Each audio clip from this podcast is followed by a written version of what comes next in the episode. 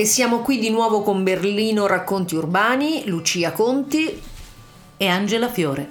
I Pischelli salveranno il mondo. Pischelli è scritto ovviamente con la K, ci scusiamo in anticipo se il titolo di questo nuovo capitolo della nostra rubrica barra podcast soffre di eccesso di romanità. Ripeteremo la parola Pischelli più volte in realtà la cosa veramente singolare e divertente è che noi non siamo romane. Io sono Ciociara e Angela Fiore è leccese, ma questa espressione ci piace, per questo la rivendichiamo con orgoglio e andiamo avanti.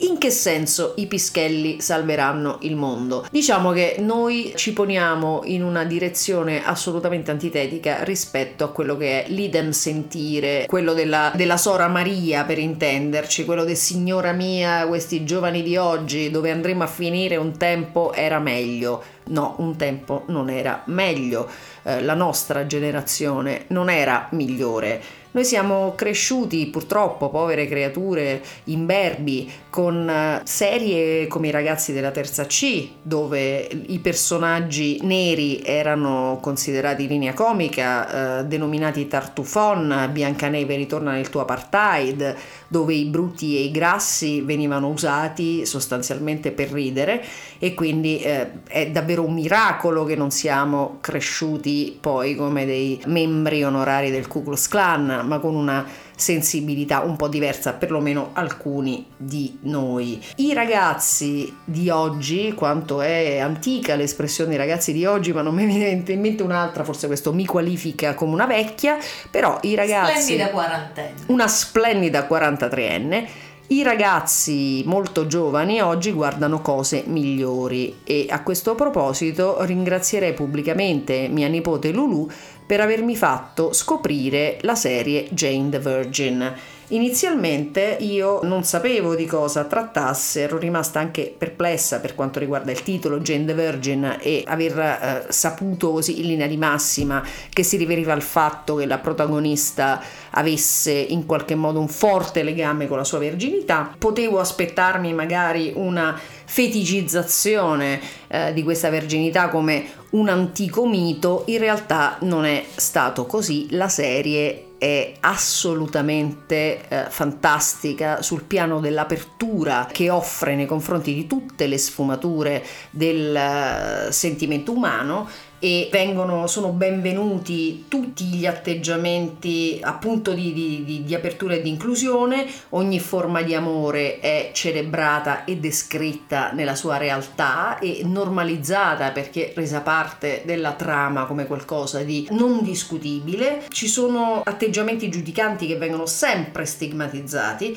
e poi vengono affrontati con complessa sensibilità temi importanti come per esempio il trattamento riservato agli immigrati clandestini negli Stati Uniti d'America e anche dei meccanismi di appropriazione culturale che per esempio entrano in gioco nel momento in cui il padre della protagonista che è una star delle telenovelas sudamericane spiega di fatto come le soap operas americane abbiano preso una tradizione che aveva avuto luogo e si era sviluppata in un altro paese per poi assoggettarla a canoni diversi che l'hanno snaturata e di fatto quasi annientata. Tutti questi temi di estrema importanza convergono in una trama divertente, brillante, mai banale in cui gli intrecci, che poi sono perfettamente compatibili con quello che può essere l'immaginario di una persona molto giovane, non sono però mai superficiali e offrono invece la possibilità a chi guarda, anche se ha 43 anni, di scoprire nuovi angoli, nuove prospettive e di, di, essere poi felice, felice nel vedere che il prodotto finale riflette qualcosa di buono, qualcosa di vero, qualcosa di profondo. Ma visto che parliamo di serie, vale anche la pena di menzionare Sex Education, che è un'altra serie che io probabilmente non avrei visto perché è considerata una serie per adolescenti e normalmente non è il tipo di contenuto che mi appassiona e invece l'ho vista proprio con questo spirito perché volevo capire come le persone della generazione successiva alla mia si accostano a questi argomenti. Vale la pena di ricordare che quando noi quarantenni di oggi eravamo adolescenti non esistevano serie che parlassero esplicitamente di sesso.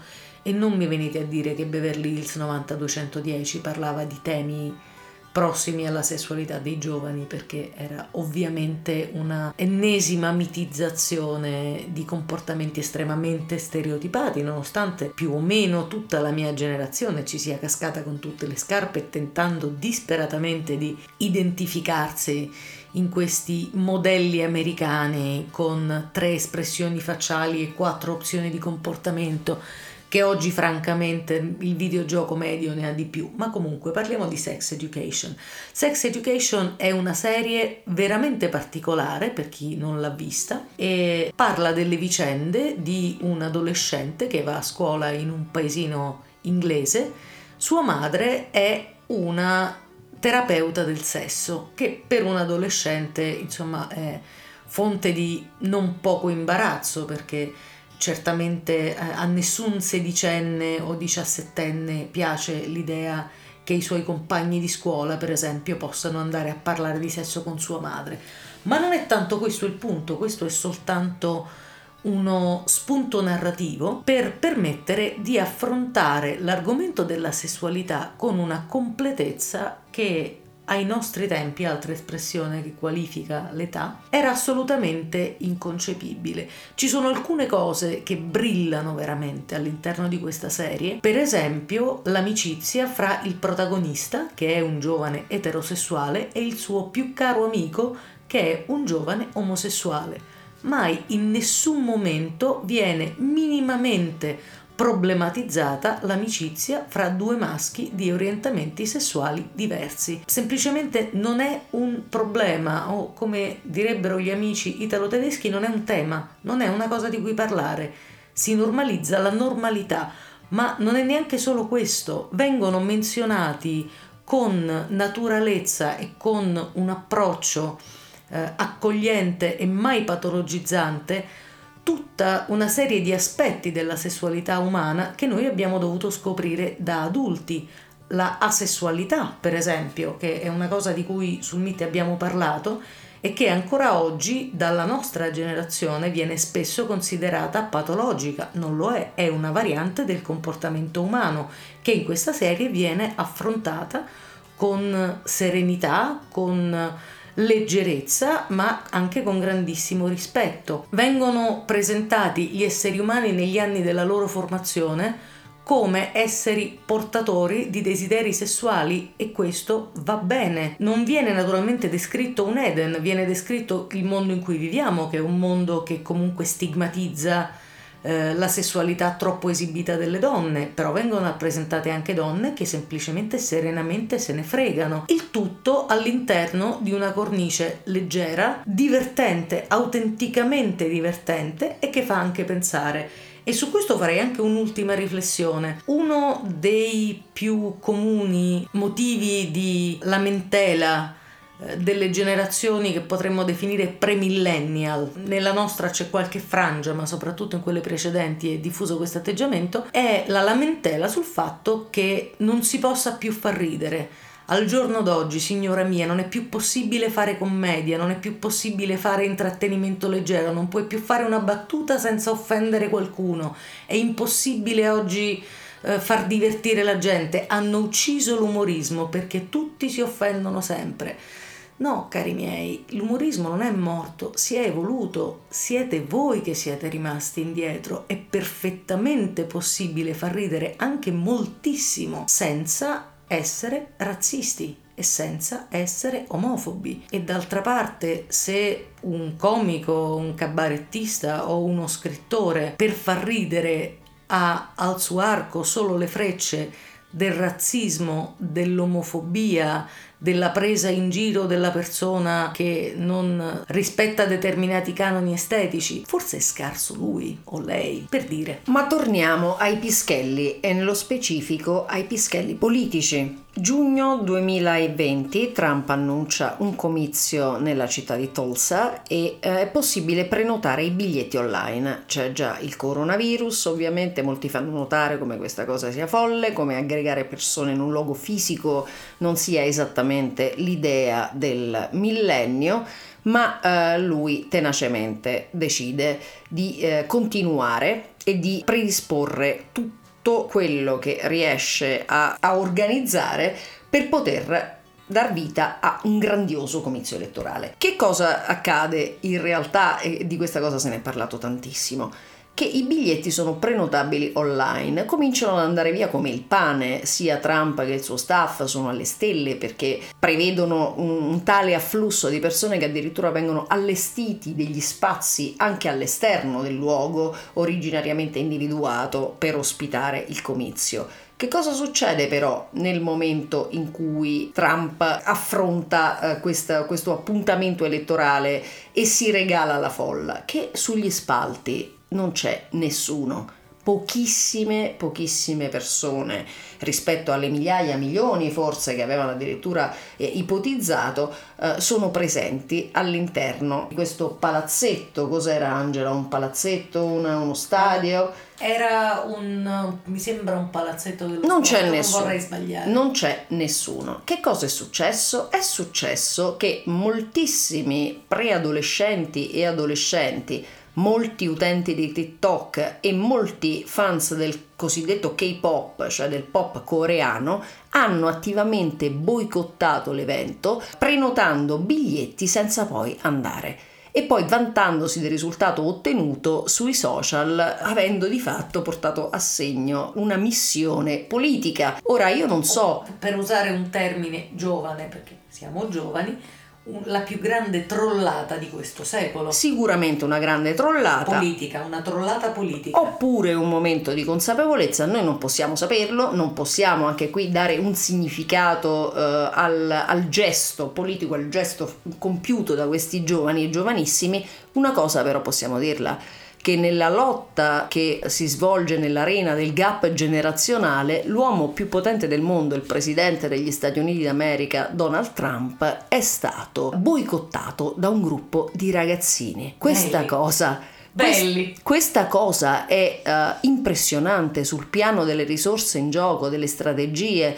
uh, della... noi immaginiamo sempre il potere come circondato da straordinarie strutture in grado di prevedere tutto e di agire per preservare ed enfatizzare il potere e l'autorità. In realtà così non è, questo è un po' un, un riverbero dell'immaginazione complottistica. Di fatto dei giovanissimi consapevoli delle piattaforme piattaforme su cui tutto questo eh, prendeva vita hanno fatto in modo che l'evento fallisse. Quindi quale che sia la loro motivazione e al di là delle posizioni politiche, non possiamo che constatare questo. I pischelli hanno fatto la differenza, i pischelli hanno orientato la politica dello Stato più potente del mondo, del governo più potente del mondo, uno dei più potenti del mondo e questo è fattuale. E visto che parliamo di pischelli politici, non possiamo non citare forse il più celebre Pischellus Politicus di casa nostra, che è diventato per tantissimi e giustamente un idolo ed era il giovani- è il giovanissimo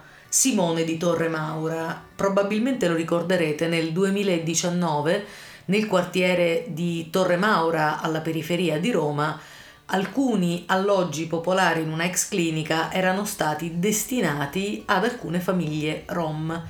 I militanti di Casa Pound hanno pensato bene di manifestare molto vocalmente contro questa decisione, sono arrivati ad assaltare le strutture e i mezzi che stavano provvedendo a questo trasferimento, fino addirittura a strappare il pane che era destinato ai bambini di queste famiglie e a calpestarlo perché non potesse essere mangiato e hanno cercato di veicolare lo scontento che è comune in molte periferie delle grandi metropoli italiane, soprattutto di Roma, contro la minoranza rom, in questo caso contro tutto quello che non viene percepito come adeguatamente italiano e in quell'occasione un ragazzino di allora credo 15 anni da solo ha avuto il coraggio e la voce per tenere testa a un dirigente di Casa Pound, fra l'altro la scena la potete trovare su YouTube, è abbastanza disturbante vedere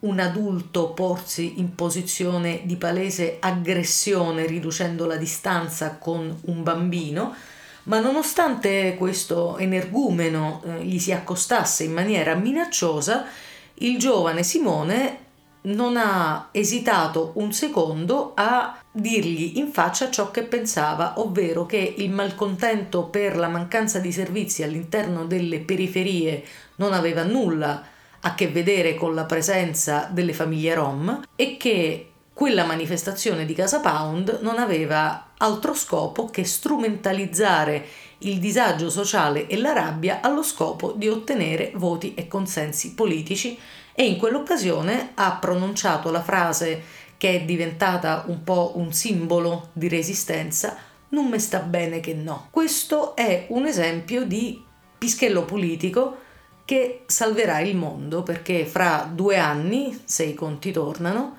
questo ragazzo avrà l'età per votare e magari qualche suo coetaneo sarà stato ispirato dal suo coraggio, dalla sua schiettezza, dal suo interesse per i temi politici che spesso ci piace pensare eh, siano al di sopra delle capacità degli adolescenti, ma non è così perché oggi l'informazione è tanta, a volte perfino troppa, più liberamente disponibile, ma ci sono giovanissimi che sono in grado di coglierla, che sono in grado di elaborarla e che sono in grado di leggerla correttamente ed è per questo che i pischelli salveranno il mondo. Ricordo anche che un insegnante ha avuto da ridire sull'espressione non mi sta bene che no, criticandone la forma evidentemente non rendendosi conto della sostanza. C'è anche da dire una cosa, questo riferito all'insegnante ma anche a chiunque abbia la pretesa di disquisire sull'uso del vernacolo. Chi si occupa in minima parte di linguistica sa che la capacità di padroneggiare i registri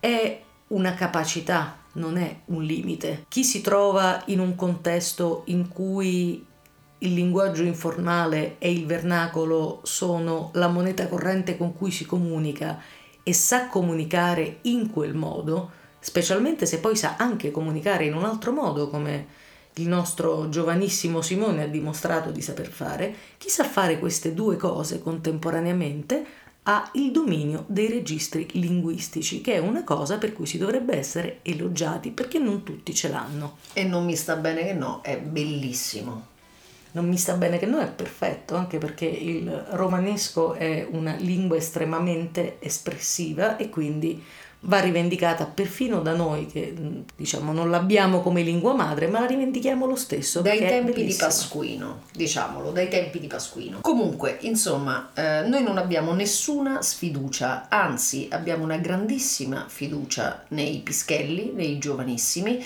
eh, non eh, ci uniamo al coro dei coetanei e, e del, degli esponenti di generazioni precedenti che salgono spesso in cattedra e non dovrebbero, dovrebbero essere rimandati a settembre, considerate le crisi globali che stiamo affrontando per colpa loro e per colpa nostra, per le responsabilità che noi abbiamo nell'aver ancorato la produttività al profitto, nell'aver distrutto il pianeta, nel non esserci occupati delle disuguaglianze sociali. Quindi abbiamo ben poco da insegnare e in questo senso ai pischelli, ai giovanissimi di tutto il mondo e parafrasando una bellissima poesia di Prévert, io dico parliamoci, insegnateci vi porgiamo la nostra mano, portateci in salvo.